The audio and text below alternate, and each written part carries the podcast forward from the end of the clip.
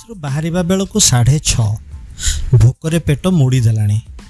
ଚୌଧୁରୀ ଜଳଖିଆ ଦୋକାନ ପାଖରେ ଗାଡ଼ି ଅଟକାଇ ପକେଟ୍ ଯାଞ୍ଚ କଲେ ରମେଶ ବାବୁ। ଶହେ ଟଙ୍କାଟିଏ ପଡ଼ିଛି। ମାସ ସରିଲାଣି। ଲକଡାଉନ୍ ପାଇଁ ଦୁଇ ମାସର ଦରମା ମିଳିନି। ଆଗକୁ ବଢ଼ିଗଲେ ସେ। ସବୁଦିନ ସେଇ ଦୋକାନ ସାମ୍ନାରେ ରହନ୍ତି। ଗ୍ଲାସ୍ ଭିତରେ ଥୁଆ ହୋଇଥିବା ଭିନ୍ନ ଭିନ୍ନ ମିଠା ସବୁ ଦେଖନ୍ତି।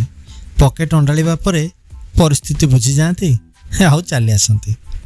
ଘର ବାହାରେ ଥାଇ ଶୁଣୁଥିଲେ ସାନ ପୁଅ କିଟୁର ପାଟି ମୁଁ ଏ ମୋବାଇଲ ନେବିନି ତା ମା ବୁଝାଉଥାନ୍ତି ଏବେ ଚଳେଇ ଦେ ବାପାଙ୍କୁ କହିବି ଦରମା ମିଳିଲେ ଭଲଟେ ଆଣିଦେବେ ଗାଡ଼ି ଥୋଇ ଦେଇ ଭିତରକୁ ଯିବା ପରେ କିଟୁ ତମତମ ହୋଇ ନିଜ ରୁମ୍କୁ ଚାଲିଗଲା।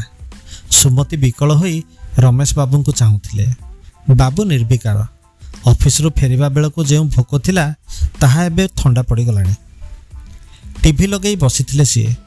ଚା କପ୍ଟିଏ ଦେଉ ଦେଉ ସୁମତି କହିଲେ ତମେ କିଛି ଦିହକୁ ନିଅ ନାହିଁ। କିଟୁକୁ ମୁଁ ବୁଝେଇଦେବି। ରମେଶ ବାବୁ ହସିଦେଲେ। ସୁମତି ବୁଝିପାରିଲେ ନାହିଁ। ବାବୁ କହିଲେ ଏ ବୟସରେ ଏମିତି ହେବନି ତ କେବେ ହେବ? ସୁମତି ରୋଷେଇ ଘରକୁ ଫେରିଗଲା ବେଳେ ରମେଶ ବାବୁ ମନେ ପକାଉଥିଲେ।